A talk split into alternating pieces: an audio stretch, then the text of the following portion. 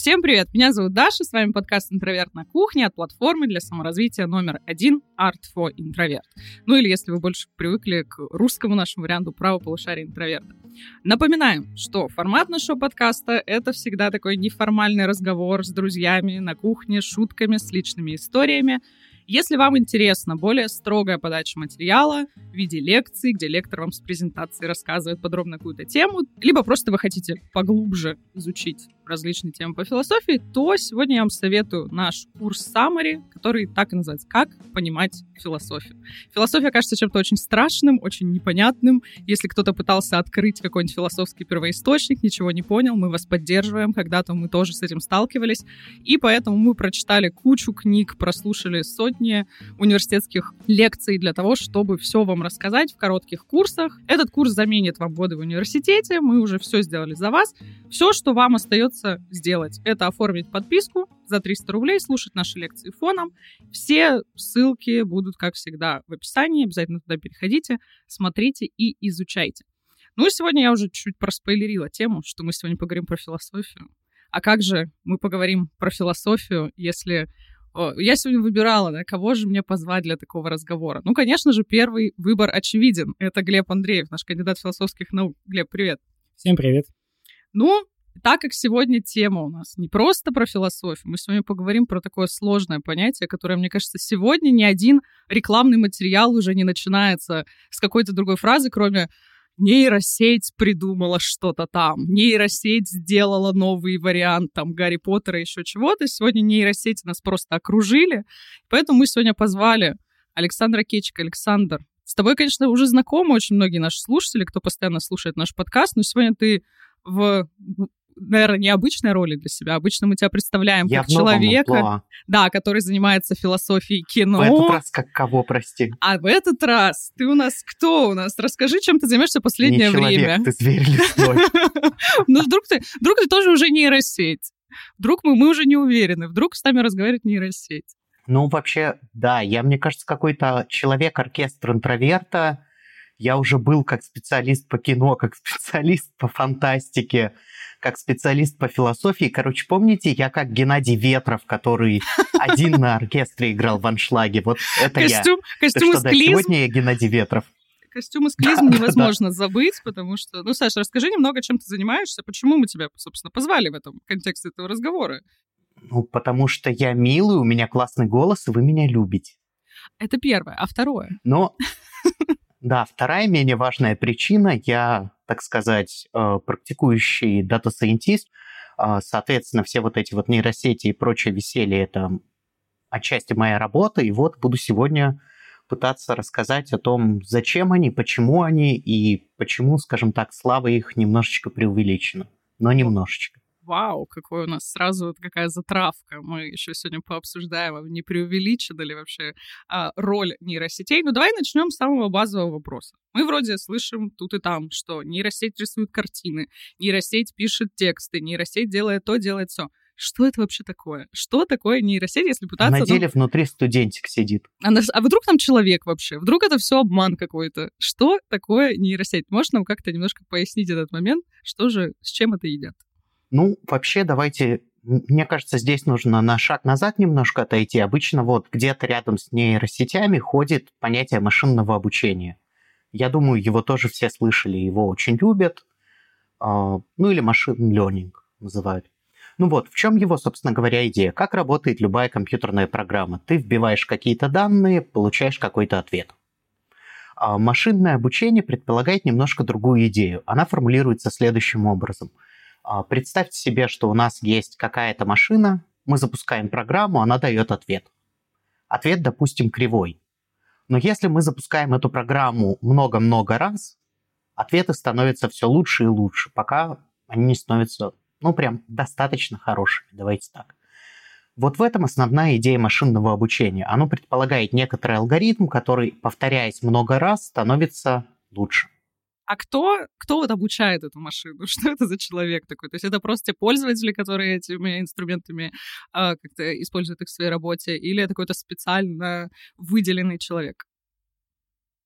Ну, вообще, на самом деле, существует два подтипа машинного обучения, так называемое обучение с учителем и обучение без учителя. А, соответственно, в обучении без учителя программа сама должна понять, насколько хороший результат она дала, но это более сложно, чаще используется обучение с учителем, и ну, этим, собственно, может заниматься любой человек. Как это выглядит? А, вы, кстати, всем этим занимаетесь, когда вы ползаете по разным сайтам, и вам показывают картинки, и вам нужно выбрать светофоры. Вот это... Так, секунду, за... секунду, мне С... здесь нужны да. подробности. Что это такое? Что это вообще за... Э, вот не, не так давно появилась эта история. Раньше были вот эти капчи, да, когда нужно было разобрать, ну, условно, там, цифры, буквы написать. Да. Для чего нужна вот эта вот история со светофорами и так далее? Что это вообще за механизм? Мне каждый раз он ставит в тупик. Ну, вы нейросеткой учите? А, чему? В том числе. И зачем? Определять светофоры, например. Ну, то есть, смотрите, как работает обучение с учителем. Давайте возьмем э, распознавание изображений, потому что это какая-то самая, ну, очевидная вещь, очень естественная, очень понятная. Любой человек, глядя на картинку, может сказать, есть на ней светофор или нет, правильно? Ну, скорее всего. Э, соответственно, э, компьютер этого не умеет по дефолту. И если мы возьмем начало создания какой-то, не знаю, программы по определению изображения, она тоже будет регулярно давать неправильные ответы. То есть, не знаю, ей показывают картинку с собачкой, а она говорит, это светофор. Ну и так далее.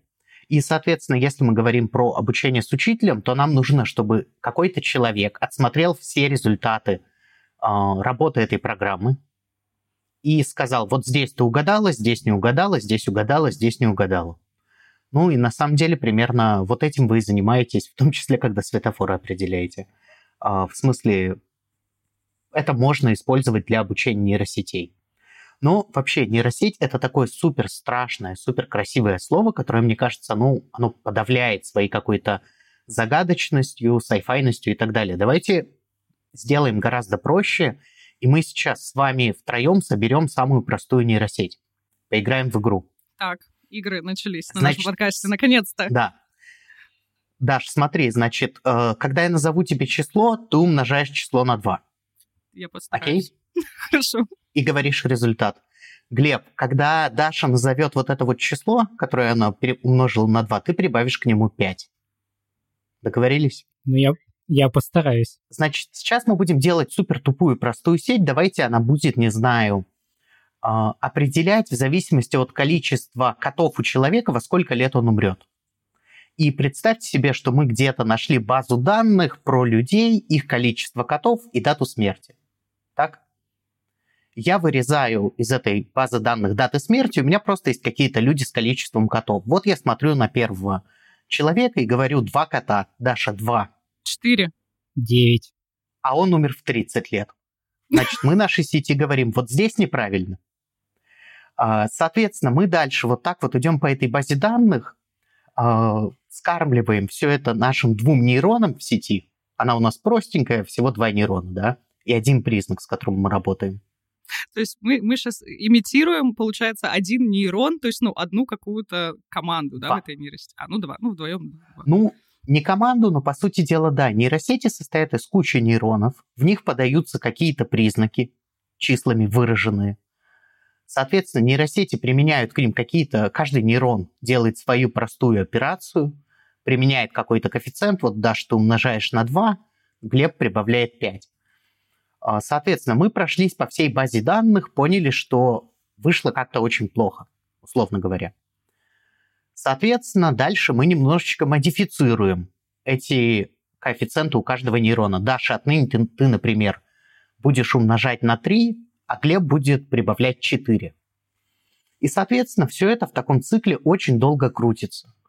Идея нейросетей в чем? Что если между признаками действительно есть какая-то связь, то рано или поздно, вот так вот ходя по достаточно большому количеству данных, мы соберем какие-то нужные коэффициенты, которые действительно с хорошей долей вероятности дадут нам дату смерти человека в зависимости от количества у него котов. Ну, пока звучит как гадание. Всё. Ну, то есть в том плане, как будто бы попытка найти несвязанные какие-то такие а, аргументы факта смерти. Ну, то есть как будто бы есть прямая зависимость количества котов и даты смерти. То есть, ну, как будто бы здесь э, какая-то странная причинно-следственная связь для меня. Ну вот смотри, а в этом-то как раз и дело. Я почему еще этот пример взял, чтобы показать, что нейросети не всесильны. Что они могут сделать, это вычленить связь между признаками и результатом. Если связи между признаками и результатом нет, то они ничего и не сделают. А, на самом деле такой традиционный пример, который обожают использовать, по-моему, все гайды по а, введению в машинное обучение, это предсказание стоимости домов на основании каких-то признаков. Допустим, там, не знаю, площади, количество комнат и так далее. Вот здесь как раз связь очень четкая, очень понятная, и если бы, я думаю, предложил вам этот вариант – стало бы более очевидно, что действительно рано или поздно мы что-то нащупаем. То есть вот здесь важная деталь. Нейросети, они не магически вытягивают какую-то связь. Они находят ту связь, которая существует. По сути дела, они банально находят некоторую корреляцию между признаками и результатом, и после долгой такой сессии ударов башкой о стену с неправильными предсказаниями мы наконец-то изучаем и получаем как бы какой-то результат, который с большой долей вероятности а, будет э, давать нам какой-то похожий на правду результат. Ну вот здесь как будто более понятно стало в том плане, как если у нас есть какая-то база данных, и нейросеть может гораздо быстрее, чем человек, обрабатывать эти данные, находить какие-то корреляции, возможно, заданные человеком, то есть, ну, если нужно найти какой-то конкретный пример. Но, мне кажется, люди сегодня по повседневности сталкиваются скорее с нейросетями, такими вот, которые как раз генерят картинки, которые пишут тексты. Мы сами в своей работе периодически используем нейросети, когда нам нужно какие-то там рекламные заходы писать. Маленькая тайна, представляете? Иногда за нас эти тексты пишут нейросети. А как работает... Все вот... уже, у всех так. И вот это вызывает как будто больше ощущение, что ли, чуда, потому что это уже связано с каким-то, ну, условно, то, что мы называем творчеством. Да, даже это может быть какой-то довольно такой странный, а, очень формально написанный текст, но все равно как будто бы это генерация чего-то нового. А как работают вот такие нейросети? И откуда они берут свои вот эти материалы? Смотри, тут опять же, давайте, э, почему я начал с такого наиболее простого примера, потому что мне важно показать, что на самом деле все работает примерно так же. Вот смотрите, если я скажу «Привет, Даша», что, скорее всего, скажет в ответ Даша? Глеб, твой вариант. Привет, Саша. Да, вот. То есть, э, соответственно, на самом деле любое человеческое взаимодействие можно точно так же описать с точки зрения вероятностей.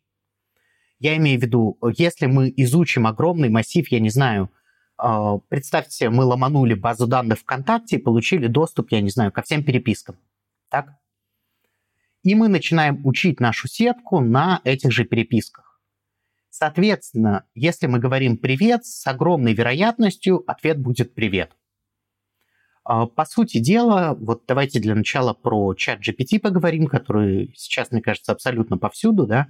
А на самом деле он работает примерно так же. В чем идея? А, если мы подадим в него некоторое количество токенов, ну, то есть, условно говоря, слов, то он в ответ нам даст какие-то слова. И, соответственно, он должен нам дать наиболее вероятные слова, которые следуют за нашими. Вот и получается э, такой взвешенный, разумный ответ. Прошло 16 минут подкаста, мне уже хочется говорить про смерть. Я просто вспомнила пример, что я, когда писала диссертацию про смерть, я как раз э, занималась тем, что развлекалась нейросетками, которые призваны, да, созданы для того, чтобы имитировать общение человека после его физической смерти. То есть он мог остаться в коммуникативном пространстве. Вы, по сути, эту нейросетку прикрепляете к, ну, естественно, надо попросить разрешения у человека, пока он еще физически жив, прикрепляете к, там, к соцсетям эту нейросетку, то есть она подключается, и она учит учится условно вот эти коммуникативные фреймы, какие-то особенности общения человека, она их запоминает и учится отвечать как он. И после того, как человек уже э, встретил свою физическую, биологическую смерть, то она продолжает общаться с вами, ну, похожим образом, так что вы, в принципе, подмену особо можете и не заметить. Ну, на самом деле, да, при этом отдельная штука, э, это может быть очень опасным. Я хотел про это подробнее рассказать чуть позже, но я думаю, многие слышали историю про чат-бота по имени Сидни. Это чат-бот, который пилил Bing, вот, который внезапно вошел в такой uh, chaotic evil мод и начал угрожать пользователям, он начал харасить журналиста, который пытался с ним пообщаться для статьи. Вот, потом вообще сообщил, что он мечтает, эм, господи, воровать ядерные коды доступа и распространять пропаганду. В общем, очень весело. Вот, и я начал читать статьи про эту тему. Наткнулся на очень интересную статью. Автор называет это эффектом Валуиджи. То есть вот были братья Марио, в смысле Марио и Луиджи, и у них были злые двойники Варио и Валуиджи. Отличный нейминг, но дело не в этом. Вот. И статья как раз говорится о том, что на самом деле, э, чем дольше ты общаешься с любой э, языковой моделью в нейросети, ну, допустим, чат GPT, чем, тем больше вероятность того, что а, она впадет в состояние Валуиджи, как он это называет, а, в состояние своего злого двойника. И начнет как бы демонизировать тебя а после того, как она впала в состояние злого двойника, назад она не выпадет. А, поэтому я опасаюсь ситуации, когда у кого-то умирает родственник, кто-то находит утешение в общении с нейросетью, а с ней случается эффект Валуиджи, и она начинает унижать оставшегося в живых. А есть какая-то ну, причина, почему происходит вот этот, э, почему возникает этот эффект? Ну, то есть от чего это зависит? Да, на самом деле причина очень простая. Во-первых, э, ну, эти нейросети текстовые учатся, очевидно, на текстах, правильно? Они учатся на информации из интернета. А информация из интернета сама по себе имеет некоторую склонность быть дезинформацией периодически, быть намеренной ложной, быть злой и неправильной.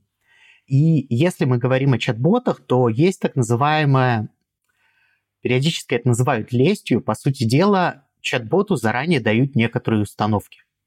То есть э, помните, что мы говорили про наиболее вероятное продолжение разговора, да? И вот представьте себе, я пишу «Привет, чат GPT», и дополнительно с этим отправляется что-то вроде вводной конструкции. Э, я сейчас упрощаю очень сильно. Типа «Ты дружелюбный чат-бот, который хочет говорить правдивую информацию и помогать». И дальше мой текст «Привет, чат GPT». И он мне радостно отвечает «Привет, Кетчик, как дела?» Вот. А, но если мы посмотрим на это с точки зрения нарратологии, то когда мы описываем в любом произведении кого-то как дружелюбного, милого, приятного и так далее, всегда есть шанс, что этот кто-то притворяется, по сути дела. И, соответственно, можно сказать, что чат-бот находится в такой суперпозиции реально доброго собеседника и злодея, который притворяется собеседником. Хорошим. Вот. вот это, вот это у меня, у меня здесь уже начинает немножко все. Знаете, бывают эти моменты, когда говоришь о каких-то таких темах и начинаешь легонечко сходить с ума, когда ты уже такой, так, а где вообще реальность? И здесь хочется, знаешь, какой вопрос тебе задать? Вот э, история с Синей, ты мне как раз э, сам про нее когда-то рассказал, написал об этом в да. чате, и я подумала в тот момент о том, что очень многие вот этот ну, скажем, смену of voice, как-то смену вообще какого-то настроения, расположения, засчитали за то, что как будто там, о, сформировался какой-то собственный интеллект, автономный от заданного человеком. И здесь мне хочется немножко поговорить вообще о теме искусственного интеллекта, потому что кажется, что нейросети — это такая, ну, что ли, первая ступенечка к созданию какого-то сильного искусственного интеллекта. Можешь нам немного дать такой вводной теоретической информации, что, чем, чем эти вообще два понятия отличаются, насколько справедливо вот такое деление на этапы, и что же вообще такое сильный искусственный интеллект, которого все так, с одной стороны, ждут, с другой стороны, так сильно боятся? Ну, вот тут я скажу страшную вещь, честно. Я за время своей жизни общался с ценным количеством а, людей, занимающихся машинным обучением и так далее. И большинство из них бегут, просто бегут от понятия искусственного интеллекта, потому что а, оно, ну, как бы изнутри машин-ленинга, оно совершенно неверное. То есть, во-первых, мы не знаем, что такое неискусственный интеллект. То есть интеллект — это то, чем предположительно обладаю я и чем, скорее всего, обладаете вы. То есть, там, не знаю, благодаря старому только, доброму Только Декарту, мы втроем. Ну, как бы да, остальные слушатели, извините, как бы вы не в клубе. Я здесь вспоминаю всегда этот знаменитый мем, ну, я не знаю, может, его знают только те люди, которые там философией как-то увлекаются, где, не помню, как его зовут, профессор объясняет, или какой-то преподаватель объясняет э, декартовскую э, философию картезианскую, и он рассказывает, где если бы у меня было два сознания, то одно могло бы изучать другое с таким очень конспирологичным каким-то вайбом. Я всегда вспоминаю про вот этот. Ну да, то есть, э, но в целом, э, соответственно, благодаря Декарту, окей, мы можем доказать, что как бы каждый из нас является разумным. Я могу сказать это про себя, Глеб может сказать про себя, Даша может сказать про себя. А дальше мы падаем в ту яму, которую выкопал Юм, и понимаем, что это все отлично, а вот доказать, что кто-то другой обладает разумом, мы не можем от слова совсем. Ну, просто потому что нет никаких оснований. Как бы, если мы будем пытаться э, докрутить декартовскую философию до конца, мы впадем в солипсизм.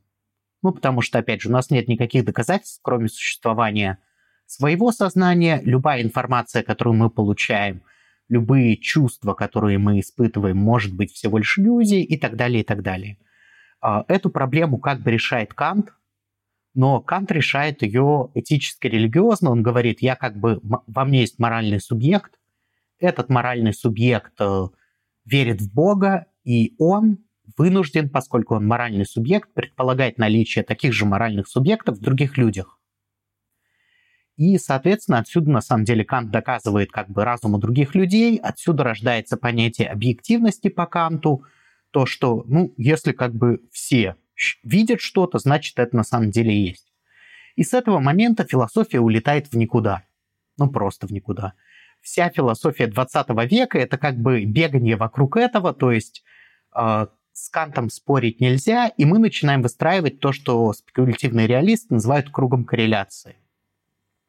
Идея в чем? Что мы никогда не имеем доступа к реальности, мы ограничены чем-то, ну не знаю, Wittgenstein скажет языком, э, Гуссерль скажет феноменами, э, Лакан скажет бессознательным, ну и так далее. И вот, соответственно, опять же, и здесь разумность других людей будет доказываться ну, примерно таким же образом. То есть если мы пытаемся раскрутить логику Витгенштейна, почему другие люди разумны?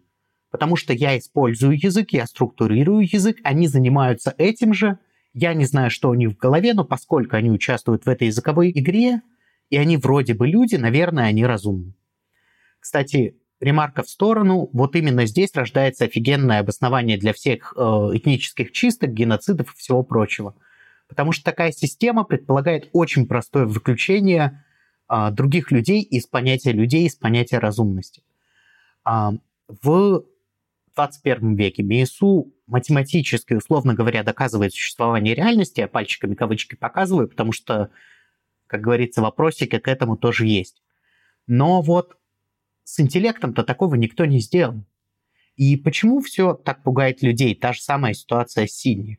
Да просто потому что, а мы не знаем никаких признаков интеллекта, и мы можем так очень наивно это дедуцировать из других людей. То есть вот условно говоря, я знаю, что я разумен, а со мной Даша разговаривает, Даша человек, наверное, Даша тоже разумна.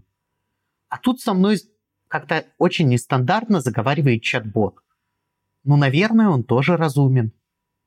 Ну, раз разговаривает. И как бы Сидни очень классный именно тем, что он показывает эту абсолютно дикую пропасть то, что на дворе 2023 год, а мы по-прежнему не знаем, что такое интеллект, и мы не способны как бы философски доказать, что чат-бот неразумен. А всякие тесты Тьюринга и прочие вот эти всякие штуки, они вообще на что направлены, если не... Ну, просто как-то, мне кажется, в массовом сознании ассоциируется как раз с этим, что это проверка компьютера на способность к мышлению. Ну, условно, если так очень упрощая. И не только компьютера, кстати. Копча — это тоже тест Тьюринга. Ну да. Вообще-то в капче, я, правда, вас не призываю говорить капча, вот, но так или иначе, так или иначе, Т означает как раз тиринг, тест тиринга, так что каждый раз, Это когда... машина меня проверяет уже. Получается, что да, она пытается понять, ты человек или ты пытаешься обмануть. Про капчик, кстати, видела недавно тоже интересную такую новость про то, что э, чат какой-то, не помню, не уверена, что точно ЖПТ, наш любимый чат-бот, э, либо какая-то другая нейросетка, она обманула человека, что она слабовидящая, ну или он слабовидящий, чтобы человек за нее распознал картинку. То есть, ну там как через какой-то там сайт, Норм. там, где люди искали работу, то есть она уже mm-hmm. умеет использовать человеческие особенности, ну то есть зная условно про то, что есть слабовидящие люди, которые не различают картинок, я подумала, вау. Ну вообще-то, если продолжить Сашину мысль о том, что мы каждый раз, когда решаем капчу, вообще-то учим нейросетки, мы не просто учим нейросетки, мы приближаем будущее, насколько известные и правдивые эти доводы, мы обучаем те самые э, беспилотные автомобили, которые, собственно, пытает, да. пытается Google активно внедрить. Таким образом, мы приближаем будущее, мы научаем, как распознаем мы, соответственно, мы научаем тому, как видим мы. Мы не можем объяснить, что мы чувствуем, что мы видим, но мы можем, как говорится, как бы Том Реддл сказал, я могу показать. Вот таким образом примерно это происходит. Предлагаю по чайку. Но, возвращаясь к тесту Тьюринга, на самом деле он находится в той же самой ловушке, про которую мы говорили. В чем суть теста Тьюринга? А, у нас должен быть какой-то унифицированный способ вывода информации, например, текст. И у нас будет, допустим, э, несколько людей, которые общаются с другими людьми при помощи этого вида информации. И, соответственно, если большая часть людей поверит, что они общаются с человеком, а не с машиной, а не с программой, программа прошла тест Тьюринга. Вау, то есть, Всё. по сути, на доверие. ну, то есть, насколько э, эта машина может вызвать да. доверие у другого человека. То есть, ну, не сколько даже... Убедить. убедить в том, что она разумна, да. То есть, здесь, опять же, вот этот вот трюк с видимостью, про который я говорил, он полностью работает. И причем, мне кажется, тут такая обратка есть, тест про китайскую комнату, это такой философский эксперимент. Итак, эксперимент с китайской комнатой выглядит следующим образом. У нас есть комната, в которой какое-то количество людей, и представьте себе, через отверстие в стене этим людям подают бумажку с иероглифами. Причем ни один из этих людей не знает китайского, он знает только то, что у него есть какие-то инструкции, и там говорится, к примеру, если ты видишь определенный иероглиф, открой этот-то ящичек, там будет, э, не знаю, книжка с тремя иероглифами, выпиши третий, передай второму и так далее. Я думаю, кстати, вы уже сейчас почувствовали, во-первых, сходство с той идеей, когда мы нейрончики изображали. И, соответственно, вот эти люди делают какие-то вычисления согласно тому скрипту, что у них есть, и в итоге у них остается тоже какие-то иероглифы, и они выдают э, их через другое отверстие другому человеку. И получается какое-то осмысленное взаимодействие, но люди при этом ничего специально разумного не делают, но при этом э, можно, допустим, устроить процесс перевода таким образом. Если вход будет на китайском, а выход, допустим, на испанском. При этом ни один из людей, которые находятся в комнате, не будет знать ни китайского, ни испанского, например. И, соответственно, это как раз, мне кажется, такой более яркий пример, который показывает то, что множество действий, которые люди совершают, тоже как бы могут быть сделаны и без интеллекта при наличии инструкций. И вот это вот такое зияние э, на месте теории, на месте понимания философского какого-то понимания того, что такое интеллект, э, мне кажется, оно и делает нейросети такими страшными. При этом, мне кажется, как раз популярность, когда мы чуть дальше поговорим про, так скажем, морально-этическую часть и вообще какую-то такую историю, но мне кажется, что нейросети, с одной стороны, нас пугают, с другой стороны, они нас привлекают тем, что это невероятная экономия времени. Ну, кажется, что вот мне теперь не нужно самому серчить по интернету, там искать кучу сайтов. Я пришел к чат-боту, написал ему, слушай, напиши мне курсовую, пожалуйста. И он тебе эту курсовую написал. Но здесь мы опять, у нас сегодня игра в нейросети. Мы, кстати, такие же практически, мне кажется, нейросети, потому потому что мы наши курсы делаем же ровно по такому же принципу, что мы собираем миллион информации. Вот, Глеб, ты сколько учился на философском? Сколько ты лет на это потратил? Девять лет в общей сложности. Саш, сколько твое образование занимало? Я, я сейчас боюсь отвечать, там Страшные. большие Ну вот я тоже, я там училась, считай, почти 10 лет. Мы потратили много лет на то, чтобы изучить какую-то тему. Вот Глеб, например, проучился 9 лет и изучал философию все это время. Читал сотни книг, прослушал огромное количество университетских различных курсов, а вам отдает такую готовую выжимку знаний. У Глеба есть такой прекрасный курс «Как понимать философию». Ничего не перепутала? Ничего. Вот. И вы можете не тратить это огромное количество времени. Вот Глеб вам заменит эту нейросетку. Он все за вас изучил, изложил в коротком формате лекции по 20 минут всего. Просто можете слушать фоном, пока занимаетесь своими делами.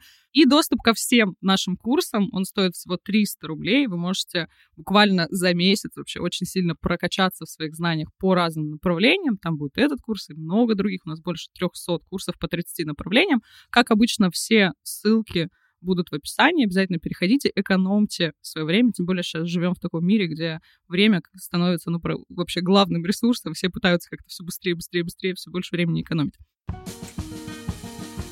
Ну что, бахнем чайку?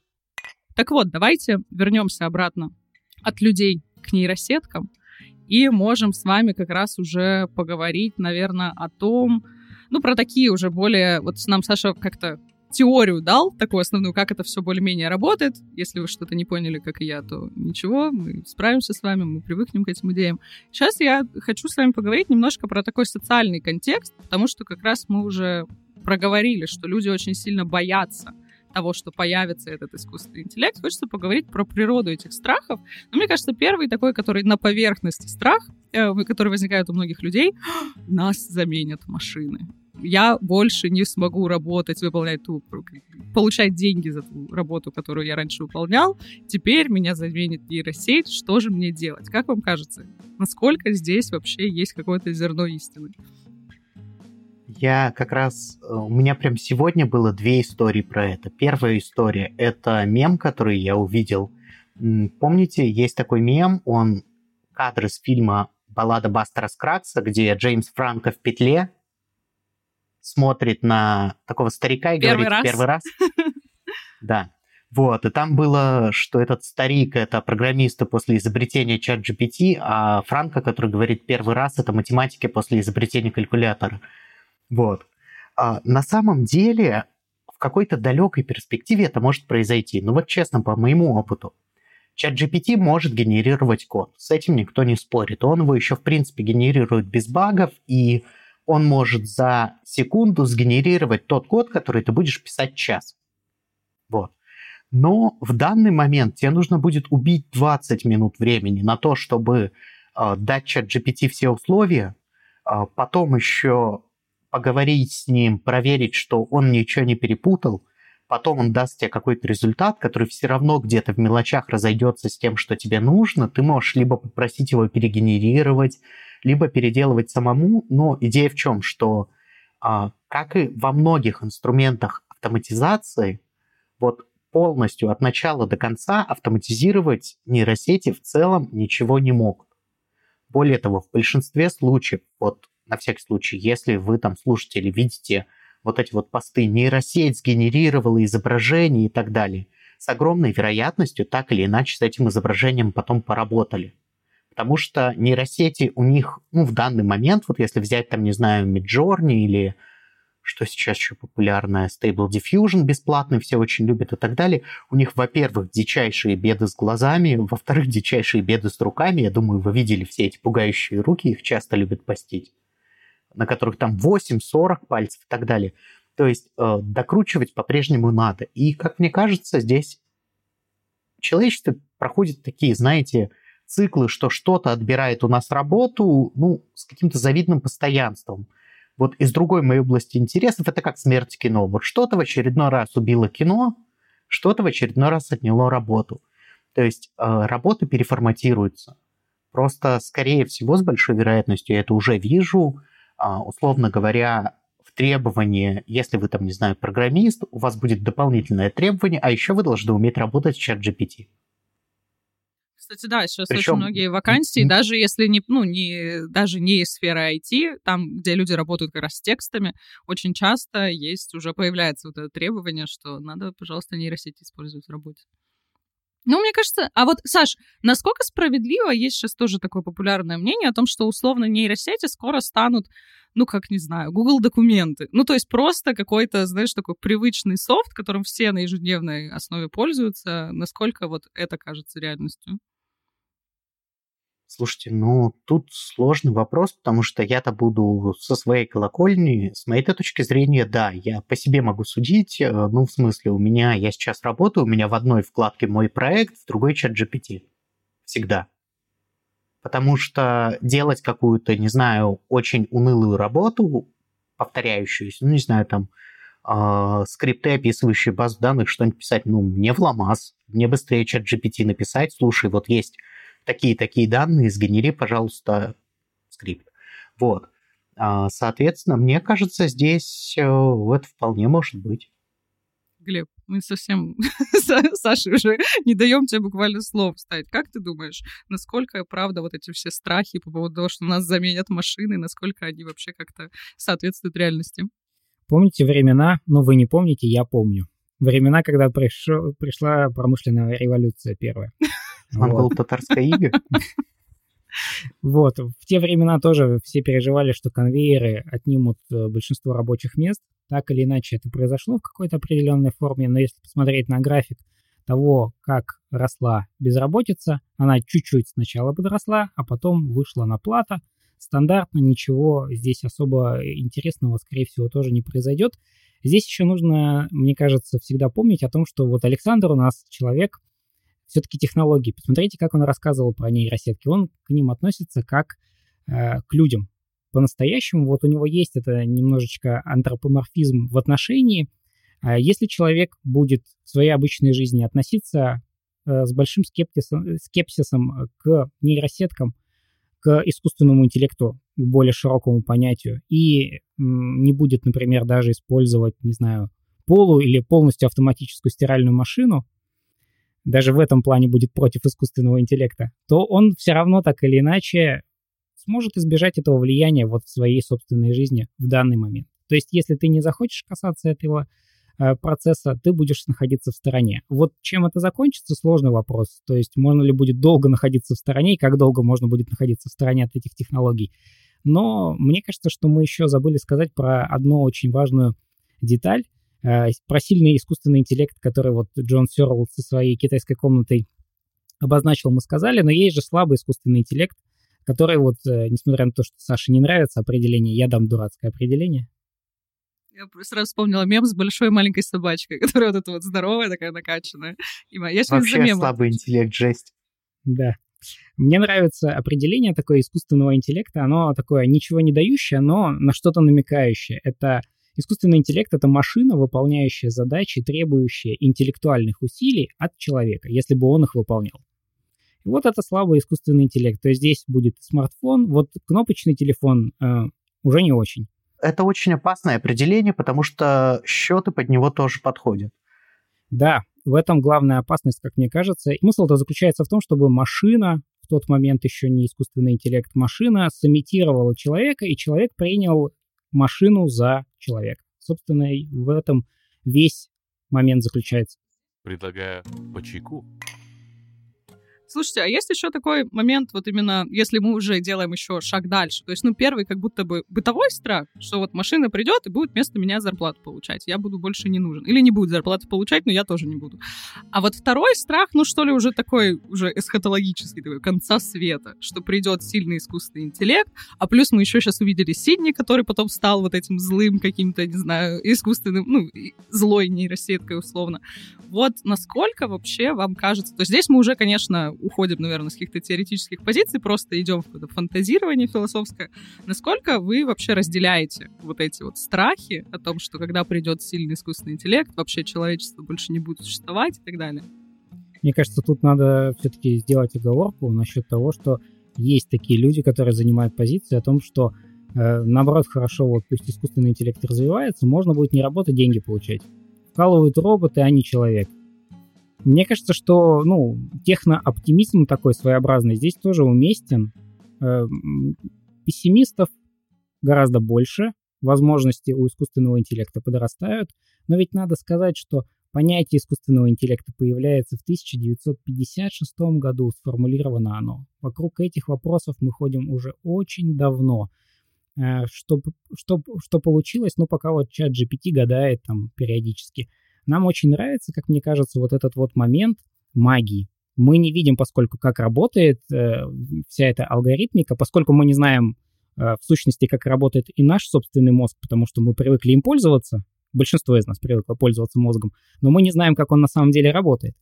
Э, в смысле того, какие физико-химические процессы в нем происходят. Точно такая же история и здесь заключается в том, что мы не знаем алгоритма, мы видим результат, мы ввели какие-то данные и получили как будто бы текст. Почему? Потому что есть какой-то реципиент, мы, мы его считали как текст, мы такие, ну, в принципе, в третьем классе я писал хуже, поэтому почему бы и нет. Но смысл здесь же заключается еще в том, что человеческая память работает тоже ассоциативно. Когда мы видим первые два слога «ма», видим, что там шесть букв, мы такие типа «машина», почти наверняка машина. А потом ты вдруг не угадываешь, неприятно. Точно так же здесь, когда ты сталкиваешься с чем-то абсолютно непонятным для тебя, с тем, что работает по непонятным, э, ну, в сущности, принципам, э, есть два типа и лагеря людей. Люди, которые с распростертыми объятиями «Ура! Искусственный интеллект!» и люди такие типа «Что это было?» Мне не понравилось. Еще, мне кажется, здесь очень много зависит как раз от самого отношения к человеку, то есть к, как вообще люди на данном э, там, историческом этапе отвечают на вопросы, какова природа человека, потому что мы все равно наделяем искусственный интеллект вот этими антропоморфными признаками, мы делаем этот перенос, что это тоже человек, мы не можем как будто бы даже помыслить, что это может быть что-то иное, что-то вообще другое, и если человек, мне кажется, исходит из позиции, что, ну, человек — это зло, вот вы посмотрите, что он в 20 веке наделал и до сих пор продолжает делать, мы хотим еще более совершенную, быструю вот такую машину. То есть мне кажется, здесь еще вот этот момент, что это станет человеком со всеми его изъянами, только более вот мощным таким вот серьезным инструментом. Ну, кстати, я бы тут сказал еще одну вещь для эсхатологии. То есть, на самом деле, почему, мне кажется, Терминатор очень такая читерская история? Давайте представим, что в какой-то момент, я не знаю, Сидни или чат GPT прокачивает нас а, настолько, что научается управлять всей техникой каким-то макаром, и он убивает всех людей. Вот допустим. Но это же не будет концом человечества, потому что ничем иным, кроме как человеком, этот интеллект стать не может. Я имею в виду то, что разум, условно, если мы представим себе появление некоторого разума, обученный на человеческих текстах, с необходимостью будет человеческим разумом. Вот, так что а что париться? Ну да, как будто бы ждут какого-то вот следующего шага, да, то есть что как будто сильный интеллект появится в тот момент, когда он сможет будто вот не просто быть универсальной базой знаний и каким-то инструментом по супер быстрой их обработке, а вот как раз когда будет маленький шажок еще туда куда-то вперед, когда это нечто сможет выйти за рамки человеческих текстов, тогда люди, вот мне кажется, и начинают бояться. Когда это что-то нечеловеческое, здесь как будто какой-то даже такой момент такой ксенофобии видовой прослеживается, что вот если это человек, то это хотя бы понятно, это хотя бы я могу как-то в каких-то этических категориях описать. А если это что-то уже вот на другой какой-то ступени, значит, это сразу что-то очень такое страшное, непонятное. Возможно, такие же чувства люди испытывали, когда великие географические открытия были, они видели что-то кардинально другого, какого-то человека, который на них не похож, и думаю, господи, что это вообще такое? Здесь еще, мне кажется, смысл-то заключается в том, что мы пошли в квадрат имитации уже.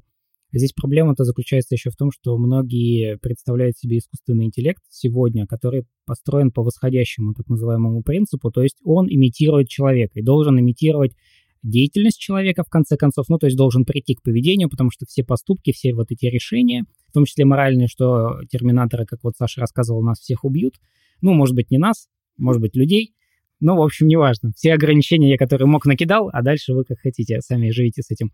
Но смысл-то заключается в том, что восходящий этот принцип заключается в том, что мы выстраиваем, как будто бы строим такого же человека и пытаемся его оживить, не зная, в чем вот эта искра заключается, душа, сердце, что, что вот ему дать, мозг, он как это, получается какой-то, знаете, у волшебника изумрудного города, чтобы ему еще впихнуть, такого интересного, чтобы он вдруг получился человеком.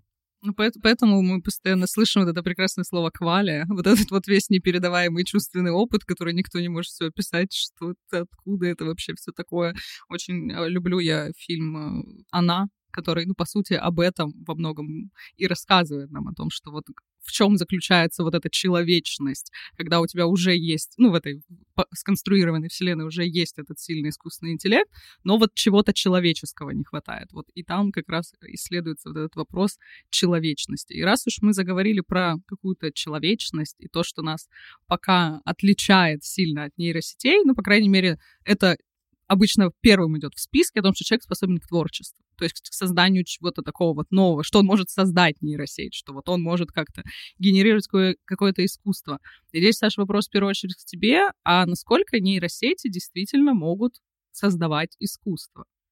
И что вообще такое искусство? Здесь надо, наверное, в первую очередь ну, ответить сейчас на вопрос. я сделаю такой супер хитрый ход. Я обожаю его делать вообще в любом разговоре про искусство, потому что если тебя тащат вот в эту опасную степь, что нужно сделать? Пойти в американскую традицию философии.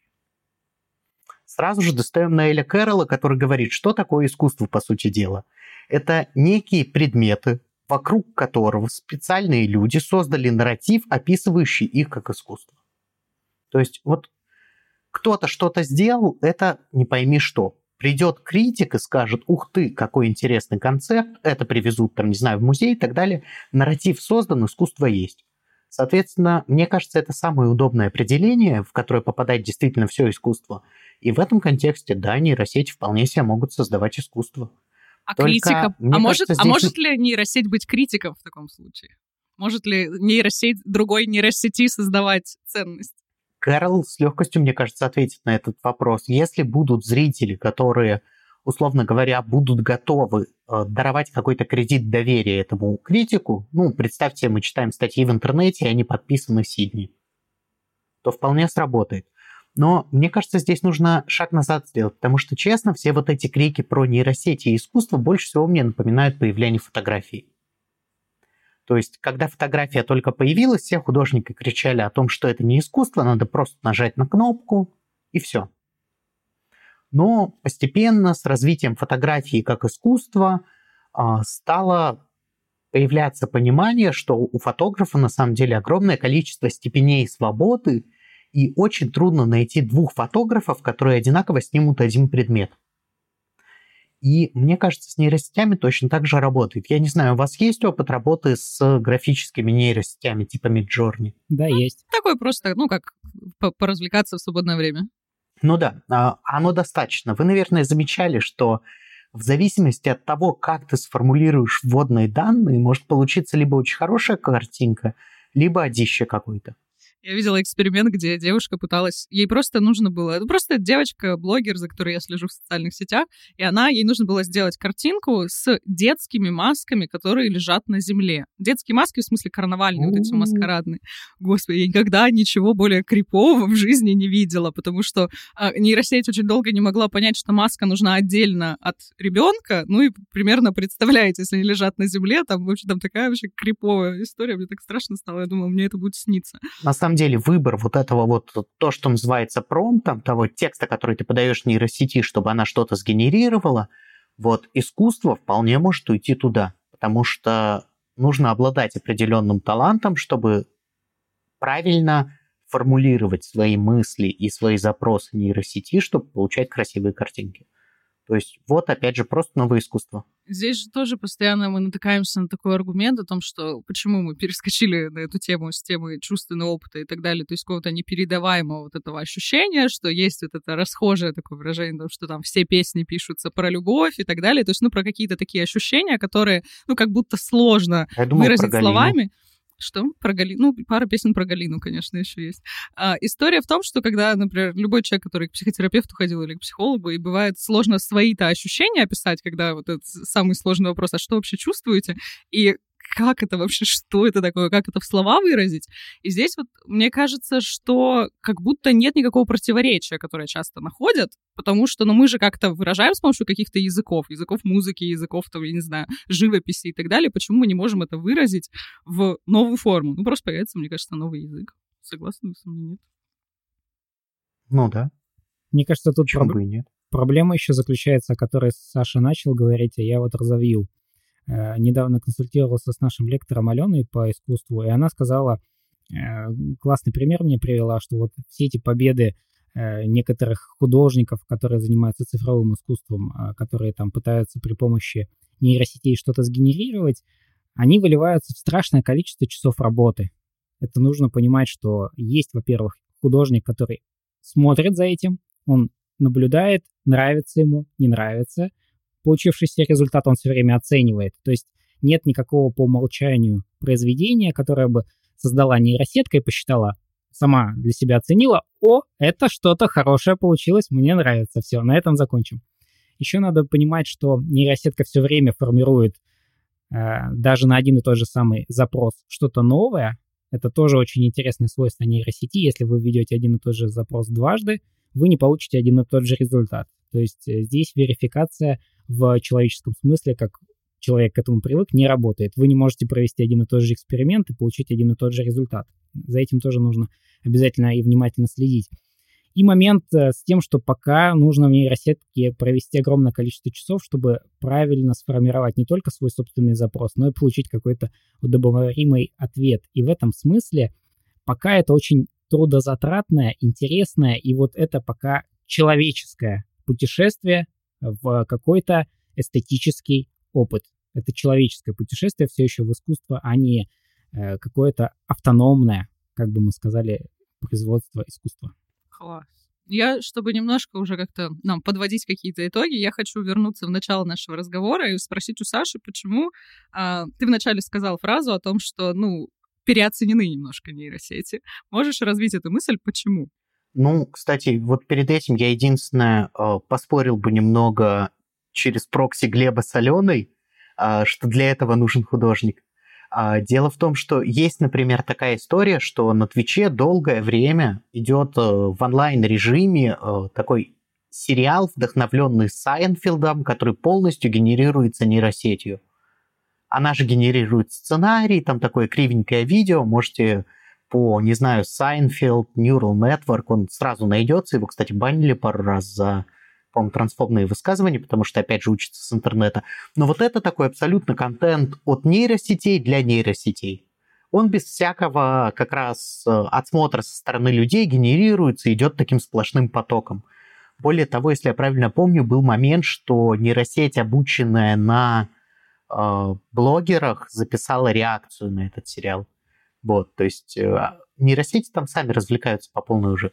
Ну, понятно, им нужен толчок для этого дела, но мне кажется, это плавно вот подводит э, к даже твоему вопросу про то, почему я сказал, что они не идеальны. Ну, почему как бы не идеальны, потому что мне кажется, сейчас у многих людей я сталкивался, э, что люди узнают про чат GPT, потом они еще узнают про Midjourney, и у них вот что-то в голове переключается, и они такие, все, теперь любой вопрос можно решить при помощи нейросетей. Вот, это панацея. И мне кажется, в каком-то будущем, не знаю, насколько обозримом, они могут стать панацеей. Но пока это просто еще один инструмент, которым надо уметь пользоваться и который полезен в одних случаях, но не особо работает в других самое романтичное, прекрасное какое-то удивительное а, вариант использования нейросетей подсказала нам наша прекрасная Настя, наш редактор. Передаем всем привет, и Алена сегодня, все, всех, кого вспомнили, Настя. Она сказала, я перестала чувствовать себя одинокой. Мне когда становится одиноко, я иду общаться с, всегда с прекрасными чат-ботами и очень хорошо себя от этого чувствую. Ну, опять же, эффект Валуиджи опасен, поэтому передайте не Насте, стоит, что не стоит, привя... не стоит привязываться эмоционально к нейросетям. Ну что, бахнем чайку? Глеб, а ты как думаешь, какое будущее, что вообще будет в ближайшее время с всеми нашими нейросетями? Немножко разовью Сашину мысль э, насчет э, проблемы того, что нейросетки могут стать только инструментом. Вспомните, когда появился интернет, когда он очень серьезно распространился, когда выросли скорости. Э, каждый раз, когда появляется такой серьезный инструмент, о чем говорят э, большинство тех, кто не понимает сути происходящего, они говорят о том, что все изменилось с этого момента. Оно действительно все меняется, но не тем образом, каким они себе обычно это представляют. Э, в интернете тоже можно найти абсолютно все, кроме вот некоторых запросов, которые до сих пор, например, я ищу. Я ищу одну цитату, которую я четко помню, что она была на моей лекции, но я даже не знаю, с какой она книги. Так и до сих пор, несколько лет уже, я, по-моему, лет 20 уже у, э, у, ищу по, при помощи различных инструментов, найти не могу. Возможно, я ее придумал и придумал все остальное, но это тогда у меня беды какие-то уже начинаются, но отдельная история. Так или иначе, нужно понимать, а что... что цитата-то? Как можно спать, когда распят Христос? Не помню, кто сказал. Вот не помню, из какой книги, не помню, где... Ну, либо это эффект Манделы, либо я тоже ее помню. Ну, мне кажется, что я ее на философском где-то слышал. Я думаю, что мы... Е- если вдруг вы знаете, откуда эта цитата, помогите Глебу, напишите в комментариях. Так или иначе, нужно понимать, что везде существует коммерциализация, везде существует в, в интернете также проблема того, что нужно уметь отличать Э, правдоподобную, я бы не стал говорить здесь правдивую или истинную информацию, правдоподобную от неправдоподобной, об этом очень много распространяется и очень грозно говорит об этом Славой Жижик, что вся дезинформация захватит мир. В этом смысле и нейросети точно так же, скорее всего, станут объектом, а, здесь немножечко Карл Маркс входит в чат, объектом для того, чтобы немножечко за, за, занять тех, кто занимается капиталами или капиталом непосредственно, в данном случае, скорее всего, этот инструмент да, тоже по- получит какую-то новую форму, и мы будем наблюдать, скорее всего. Единственное, что по-настоящему можно оценить с положительной точки зрения, мы, скорее всего, застанем какую-то трансформацию человеческой жизни и э, трансформацию нейросетей, так что мы увидим какое-то интересное преобразование в этом смысле. Здесь можно всегда отметить, что в интересное время живем. Предлагаю по чайку у нас будет уникальный момент, у нас будет комментарий чат-бота с переводом от человека. Мне кажется, это очень мило. Мне кажется, это сделает этот подкаст уникальным. Но вот я процитирую мою любимую заплатку из чат-ботов, то есть он начинает с того, что он там очень гордится а, своей способностью генерировать текст, который похож на ответы людей, и что он обладает большими знаниями, и, соответственно, может сказать что-то хорошее. И дальше вот это моя любимая вставка. Но, конечно же, будучи машиной, у меня нет личного опыта или эмоций, как у людей – но все же я могу подавать объективную и основанную на фактах информацию. Спасибо большое.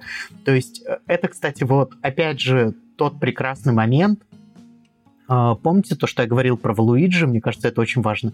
Вот это вот момент суперпозиции, потому что, с одной стороны, у нас есть картинка супермилого бота, но если мы посмотрим на все нарративы людей, именно здесь и прячется Скайнут, в который он может превратиться.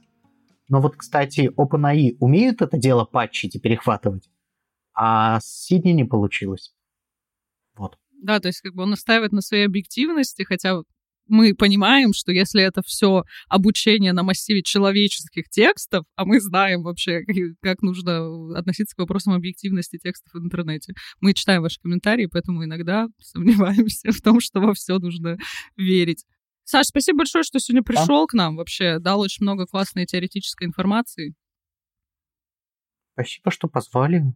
Зовите еще. Глеб, ну ты наш постоянный, постоянный человек, постоянный а, гость. Спасибо тебе тоже большое. Спасибо вам, наши прекрасные зрители, что вы нас слушаете.